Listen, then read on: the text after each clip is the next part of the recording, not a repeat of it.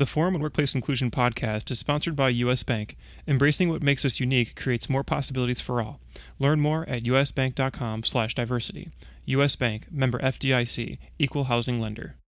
You're listening to the Forum on Workplace Inclusion podcast. We get to engage people, advance ideas, and ignite change because of the generous support from our community. If you find our resources meaningful or valuable, please consider supporting the forum today. Visit forumworkplaceinclusion.org/donate. That's forumworkplaceinclusion.org/donate. Thank you very much for your support and generosity. With that, I'd like to say thank you to all our listeners and subscribers. You help support the growth of the podcast and reach new listeners. If you like what you're hearing on the Forum podcast, please consider writing a review on Apple Podcasts or wherever you listen to your podcasts. If you've already written a review, thank you. Please consider sharing our podcast with a friend, family member, or a colleague you think might find value in the content. Word of mouth is the best way the forum grows, so thank you very much for listening and sharing. Thanks again, and enjoy the show. Hello, and thank you for joining us for this special follow up podcast interview with Farzana Nayani of Farzana Nayani Consulting and Training and Lisa Strack of Bank of the West. I'm Ben Rue, Program Coordinator here at the Forum on Workplace Inclusion. Last week, Farzana and Lisa presented an outstanding webinar for us entitled Engaging ERGs to Create Impact during these current times, which had over a thousand registrants, close to 1,100, and over 700 attendees. As you can imagine, with, with that many participants, we were not able to get to many of the questions that were asked during the Q&A. Thankfully, Farzana and Lisa have graciously agreed to do this follow-up interview so that we could continue the conversation and answer some of the, the um, some more of the great questions that we weren't able to get to. But before we jump into the questions, let's do a brief introduction of who you are and recap of what we dis- of what was discussed on the webinar for those who didn't attend or just need a refresher. Sounds great. Hi, everyone. Lisa Strack here. Uh, my work within DNI has spanned uh, about 15 years and really excited to share my background in helping organizations attract, develop, and retain diverse workforces, as well as optimize ERGs within organizations. And so, uh, currently in financial services, I am serving in a role of diversity recruiting program officer, where I'm helping to build out that uh, diverse pipeline of talent. Farzana? Yes, everyone. Great to see everyone here again. My name is Farzana Nayani. My pronouns are she, her, and hers. I've been doing diversity, equity, and inclusion consulting for over 20 years. I've been fortunate to work with different corporations, nonprofits, startups, school districts, and tech companies to look at how to incorporate diversity, equity, and inclusion into the workplace and, and workforce and, and throughout the organization and really looking at employee resource groups is a way to incorporate the engagement of employees. So, so excited to be here today joining Lisa for this discussion. Thank you both for being here again. Why don't we um, just go over again for those who weren't able to actually um, attend the webinar, um, and or those who did and just need a refresher, just what we just or what you discussed or um, during the webinar. Sure, I'll give a overview of that. Um, the content that we had shared last Wednesday. So Farzana and I really took an opportunity to recognize and uh, look at the state of the world, given the pandemic caused by COVID 19 and the reckoning that is taking place with systemic racism against the African American community, not to mention the xenophobia of Asian Americans. Specifically, we talked about the impact that can be felt right? With the economy, 44 million Americans filing for unemployment, the isolation of social distancing and being shut in, the strain on families to homeschool children and also be productive at work, all compounding pressures to impact our psychological and physical well being.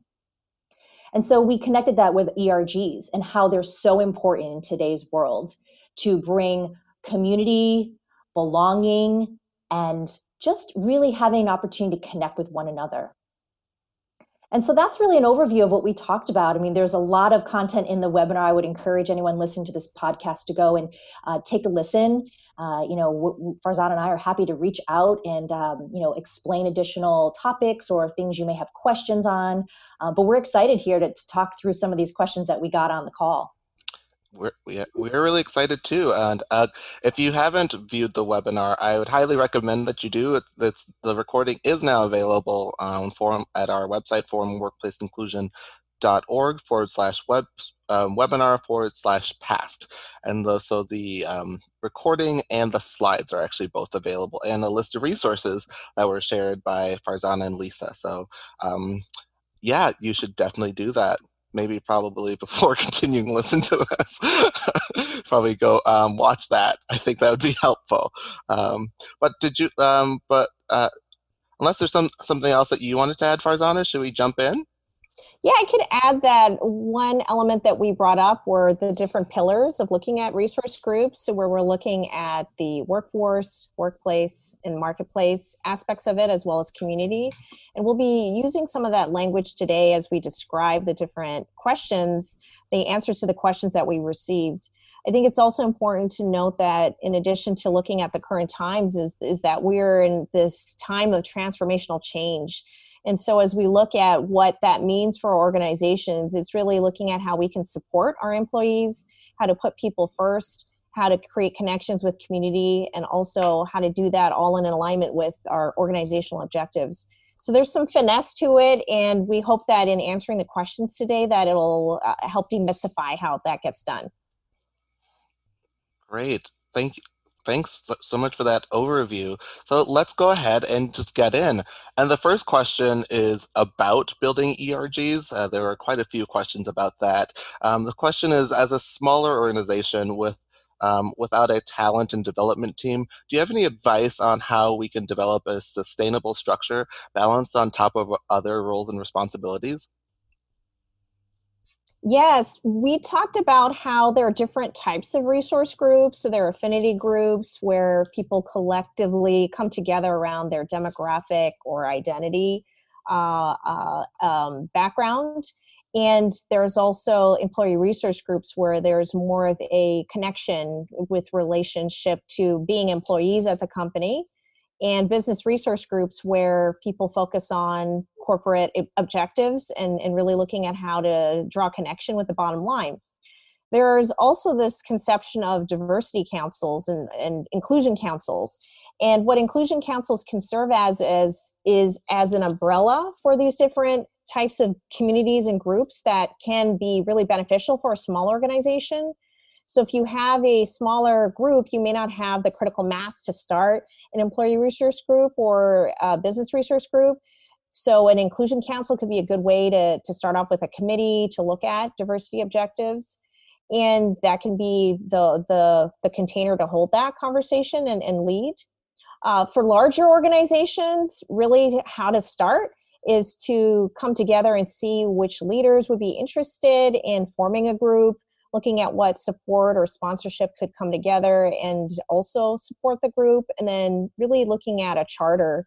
And what I do when I advise uh, companies around this in, in my consulting work is to really get it down on paper. So that charter is somewhat a formality, but it's also a roadmap in order to help get those ideas down so that it can steer folks in the future with their leadership.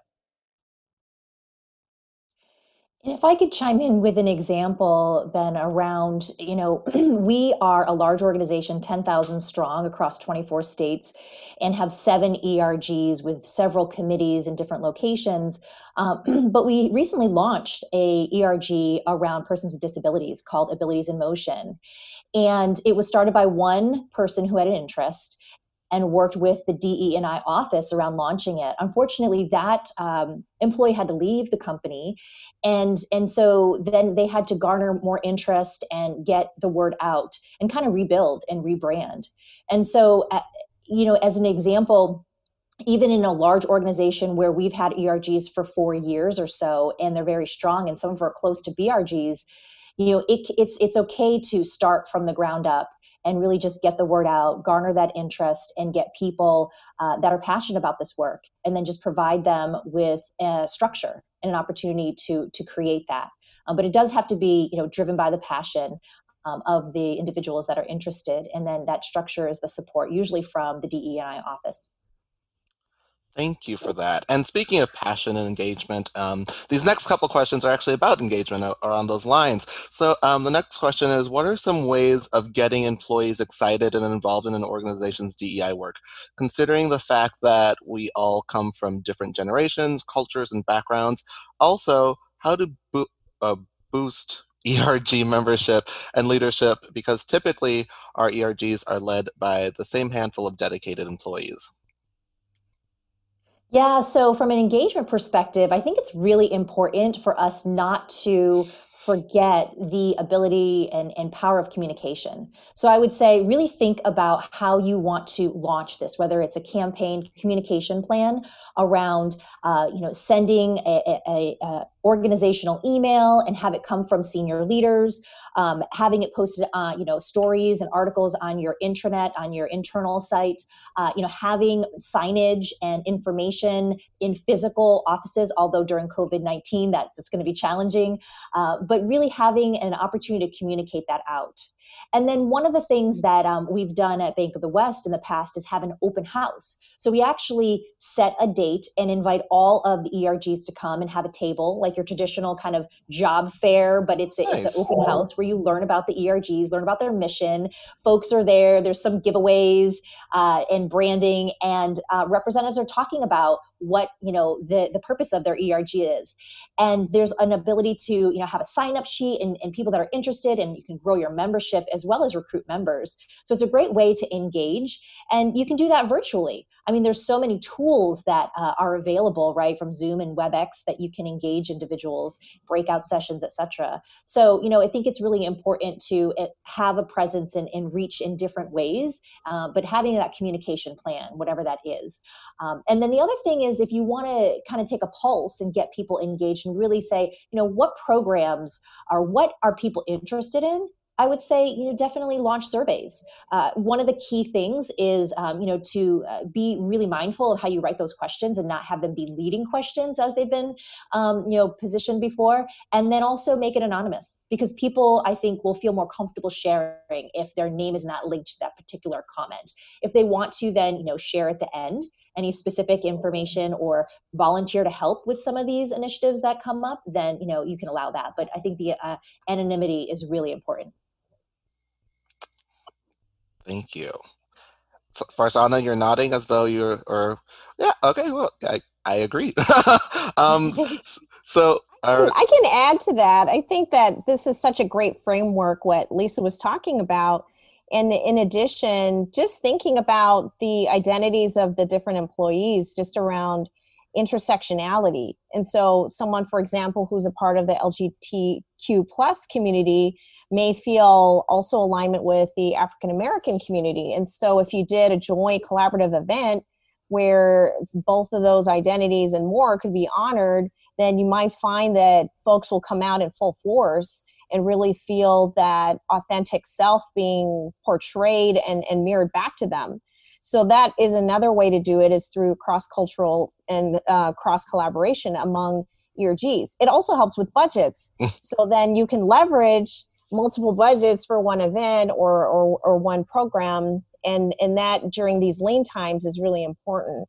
Uh, another thing is really thinking about, uh, you know, in terms of what we're talking about, that there can be some uh, uh, overlap of the same employees doing the work all, all the time, and they can be really dedicated. But there's also a need to really look at how we can build that pipeline of leadership and do some succession planning around who their ERG leaders are and so thinking about that as the events are being planned and and really kind of keeping an eye on who we see as bright lights and and people who have a spark and and start starting to kind of fold them into the idea that they could be a leader and having a gateway a pathway for that is really important so i think it's also uh, attracting people helping people understand how it can benefit their career and then also having that pathway so they can continue to serve in that role. Thank you. And this next one is very timely um, as far as keeping people engaged, and um, especially in these current times, we, you know, all three of us are recording this from our homes because you know there's a pandemic. uh, I, you know we have a situation going on right now. So how how the next question is I'd like to know how to keep groups engaged while working remotely. This is such a great question. And I think that because we are in these current times, there's some creativity that we can have around how we can engage employees. One example I can give is that you may find that your employee resource groups are based on region. So you have like a local chapter in a certain city, and then across the country, there's another chapter. Now, what we're seeing is that folks are joining together.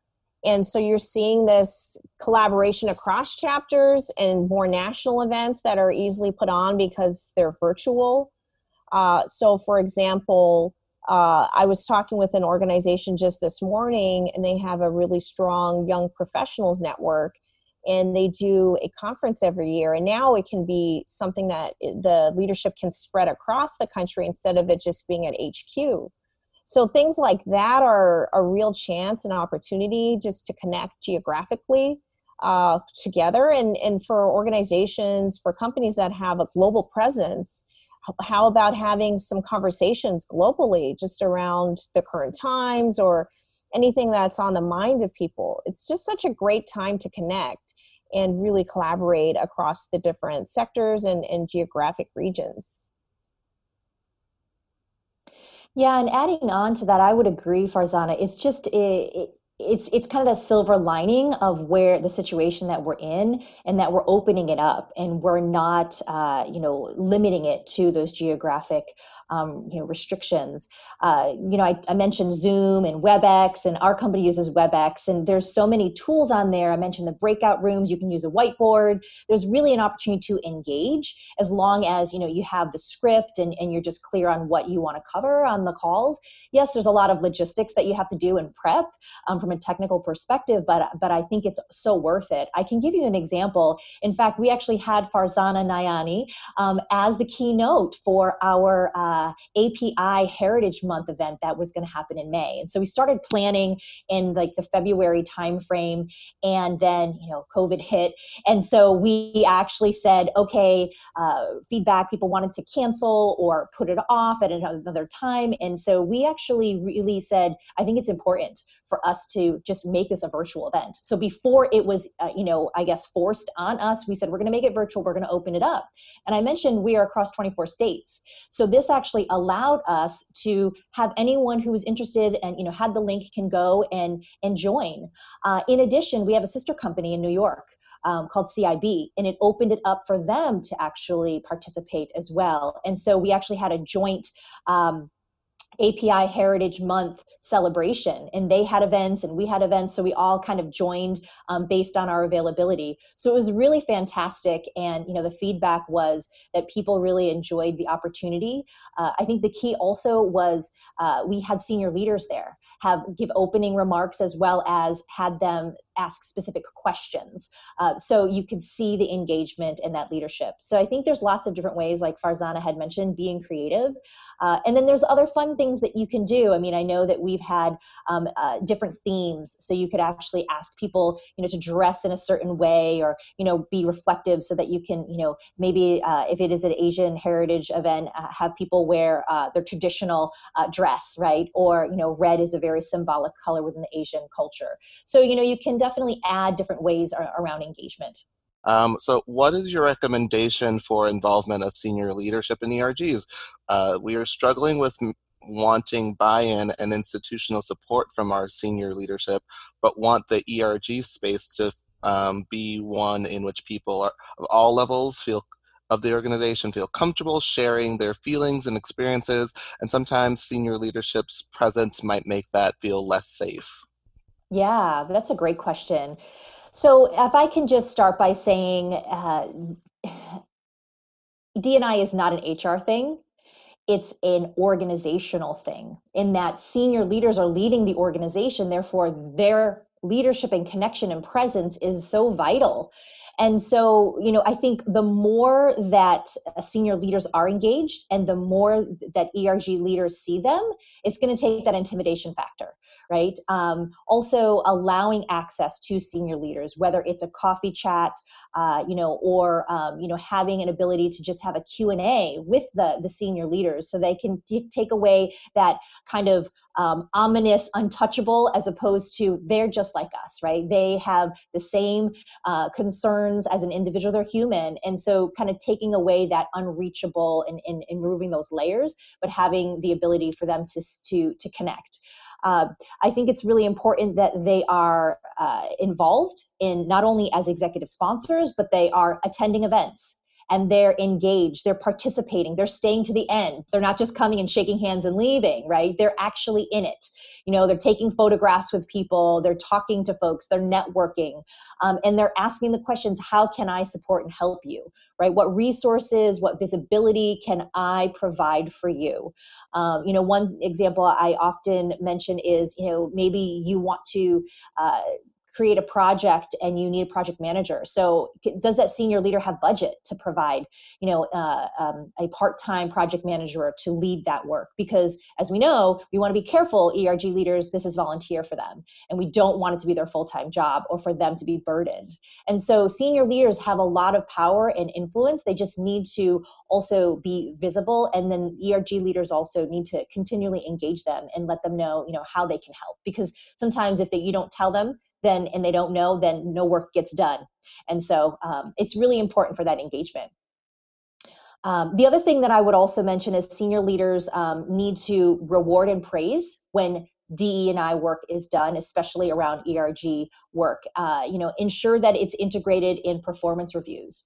Uh, you know, ask um, managers about that, um, that their leaders are part of ERGs. They're either attending or they're members uh, you know you can really you know create some accountability there and and um, really drive those behaviors that you're looking for that's going to support ergs I can add also that I think it's such a great point to support senior leaders by defining roles.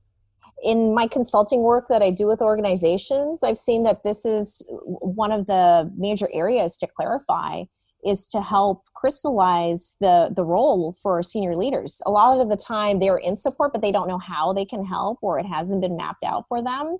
So really clarifying what that is and, and putting some milestones or goals or roadmap together so that they understand where they can play a role and fit in is really helpful. If it's around access or visibility or or creating pathways for erg leaders to do their work and and what communication channels are available then they can do that.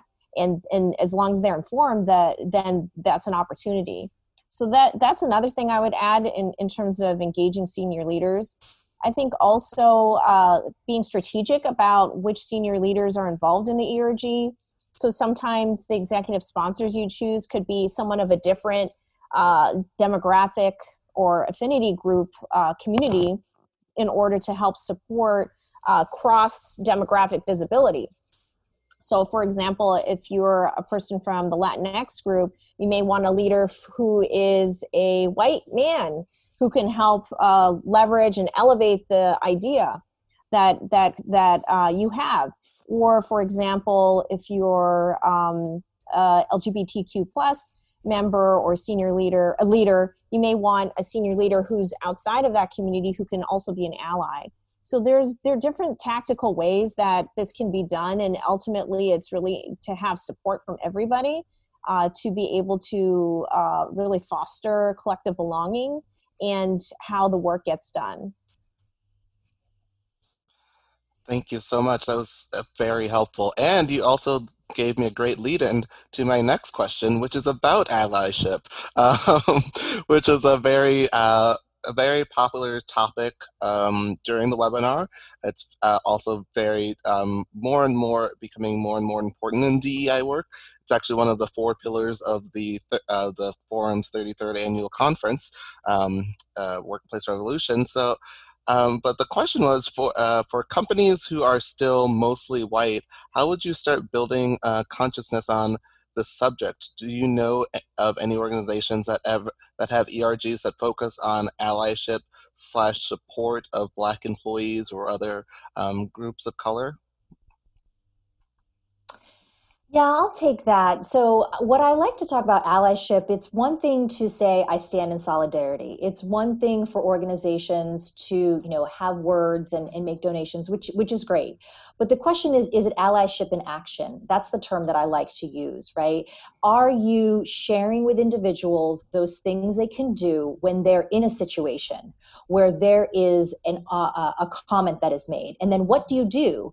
right as a bystander how do you navigate those situations and i think that's so important is to give people tools and give them examples and really kind of break down the barriers i think you know white allies are very concerned about am i going to say the wrong thing so me being a mixed, you know, Cauca- white, Caucasian, uh, Asian female, I feel, you know, from an oppression perspective, it's female Asian, but then also I understand the privilege that I have, right? And and the, the responsibility that I have to stand up and say something when something is, you know, a, a woman is in a meeting and, and talks about a brilliant solution. And then two minutes later, a white male says it and he's praised and people think it's the best thing since sliced bread, right? Well, I could say, well, didn't Janet just say this um, option? Or when Janet says, you know, for someone, my, myself or anyone else in the room to praise that, right? So that it's recognized. I mean, that's a, a very small example, but it happens at, all the time in organizations. And so, how can individuals, you know, feel comfortable navigating that. So I think organizations can provide um, there's allyship and then also bystander training as well as tools. I mean, it could be easy is is you know easy as one pager around what to do in situations. Um, so I think it's really important to recognize it's allyship in action, not just allyship, because uh, that's just a term that we we can say. Um, you know, regarding this, that's going to make an impact is the action and and to add i love that in this question the idea of consciousness raising came up because i think that we're focusing for example in organizations doing a lot of unconscious bias training and if we do that uh, we need to recognize that people are at different stages in the journey around talking about race and feeling comfortable ar- around it, uh, facing the idea of privilege, access, fragility, power. Those are really powerful, huge concepts. And if we put everyone in the same room together, it can really be destructive. So a lot of the time, we do need to have affinity groups or, or employee resource groups in our own communities to do the work. And so there are ways that we can have BIPOC groups that are separate than, let's say, white ally groups, where white allies can support each other through uh, understanding race so it doesn't burden someone who's Black, Indigenous, or a person of color and then there can be community group uh, time for BIPOC groups where they can really uh, share openly and not feel like there could be some repercussion for being open and honest about their authentic feelings. And an example I can give where this comes together is the director of global uh, diversity and inclusion at Lenovo, uh, Seth Smiley Humphreys. He is self identified as a white gay man, and his partner is African American and what's interesting is he was able to show how he can be an ally. So he, with his, the Black uh, Employee Resource Group there, this is years ago, I've heard him speak about it, uh, would support the Black Employee Resource Group, uh, maybe offer some opening remarks, and then he would leave the meeting. So it would show his allyship, show support from senior leadership, and then he would leave the space so they could actually talk uh, in community and that is such a great example i think of how you can be present but also uh, have the flexibility and the courage and, and the, the, the know-how of how to support um, from being an ally. So this is such a great question and I, and I encourage all organizations to look at how that can be utilized through inclusion councils and then also the erg separately Thank you. And those are great answers. And yeah, and I, I mean, like I said, we, there's been a lot of ally or uh, talk about allyship and DEI lately. And also, I mean, just not throw my own two cents in there, but also just keep, we were just had a training about just how everyone can be an ally because everyone has some kind of privilege that then they can, you know, that you know i'm a i'm a black male but i still have male privilege and can speak up for a female in the room, like you mentioned, Lisa, like who threw out a great idea but was ignored, and then pra- praised when it came from a man. So, um, yeah, Well, so thank you for that. And again, I'm so glad we're being able to have this follow-up conversation. I think it's going to be so helpful for all those people who are on and not able to get their answers. And yeah, just continue this great conversation. Um, so the next next question is a little bit more technical. It's um, it's uh, more about around business strategy. Um, how do we engage HR and leadership to ensure our actions will remain within company objectives and boundaries? That's a great question. And it is really important for ERGs and the work they do to be integrated in the business strategy, or rather, the business strategy be t- integrated into the goals and the focus of ERGs, right? It's going to ensure viability and growth of ERGs. Uh, it's also going to create a focus for ERGs. Um, it's going to clear, uh, paint a clear picture of what that value proposition of having ERGs in this community in a company. Uh, you know, it's important to measure. So by creating those goals that are aligned to business goals, then you can then measure it and track it as you're going through so that at the end of the year, it's very clear around ERG accomplishments, again, that are impacting and supporting those overarching goals of the business.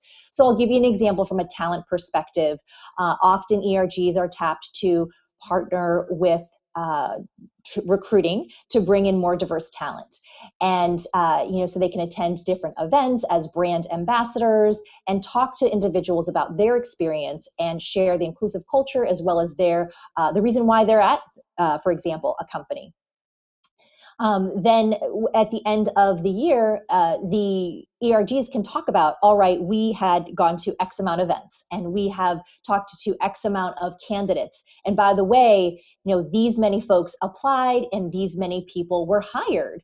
Uh, and these many folks are in the pipeline, for example, right? And so it's actual numbers and quantitative information that they can then share. So when we talk about budgets at the upcoming year, they can be really clear on that value proposition that I mentioned earlier and just have a, a clear understanding of the results that were produced. And I'd like to tie it back into the drivers and pillars that we had talked about in the webinar. So just looking at workforce, which is what Lisa talked about around talent and and uh, you know recruitment, promotion, retention. That's a huge one. So that's a, a strategic business imperative. And then the workforce, I mean workplace. So we're looking at uh, the organizational environment, organizational culture, especially during these current times, employee morale, uh, inclusion, equity. That's a huge part also of this. And as we talk about marketplace, so looking at the products we have, which are now pivoting due to the current times, how is that also accessible and, and something that the, the public wants? Uh, and any communication messaging around it is, is very important right now. And ERG leaders and members can give input on that before things are uh, you know published publicly. And then what we were talking about around community is really looking at that employee engagement and how people can support the community through various initiatives. So there are so many ways that organizations can align with their strategic business imperative these are things that can go in the annual report at the end of the year. These are things that shareholders and and customers are interested in knowing about and can really fuel that uh, you know loyalty and commitment to the company and really make the brand stand out. And more importantly like what we're talking about it's really looking at how we're serving people. So the people are at the heart of this and and how can we serve both the public and also our employees during these current times so all of those things are so important and fold into each other in terms of what's strategically so important for the business that it, it's really important to have a, a bird's eye view uh, while we're doing stuff on the ground and then plan for that within our ERG planning as we plan for programs and events throughout the year. Great, thank you so much. I'm once again in that unenviable position of having to say that this is our last question. Um, and, but I think this is a, also a very great question. Before again, before I ask this question, I just want to thank you both again for being here and for um, agreeing to continue with and do this interview. Um, so our last question is about higher education. Um, I am here. I'm here from the field of education for an organization that acts as a district and a service agency supporting our central office divisions and staff that work in the schools. From your experience, have secondary educational institutions been successful with ERGs? This is such a great question. I think it's important to look at education as a whole and then post secondary and secondary education.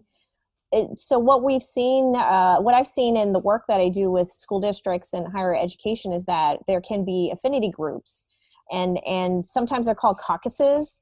So it can look like in the form of if you have an educational conference that there's a caucus for a certain demographic group, like let's say uh, the Latinx Students Association, right?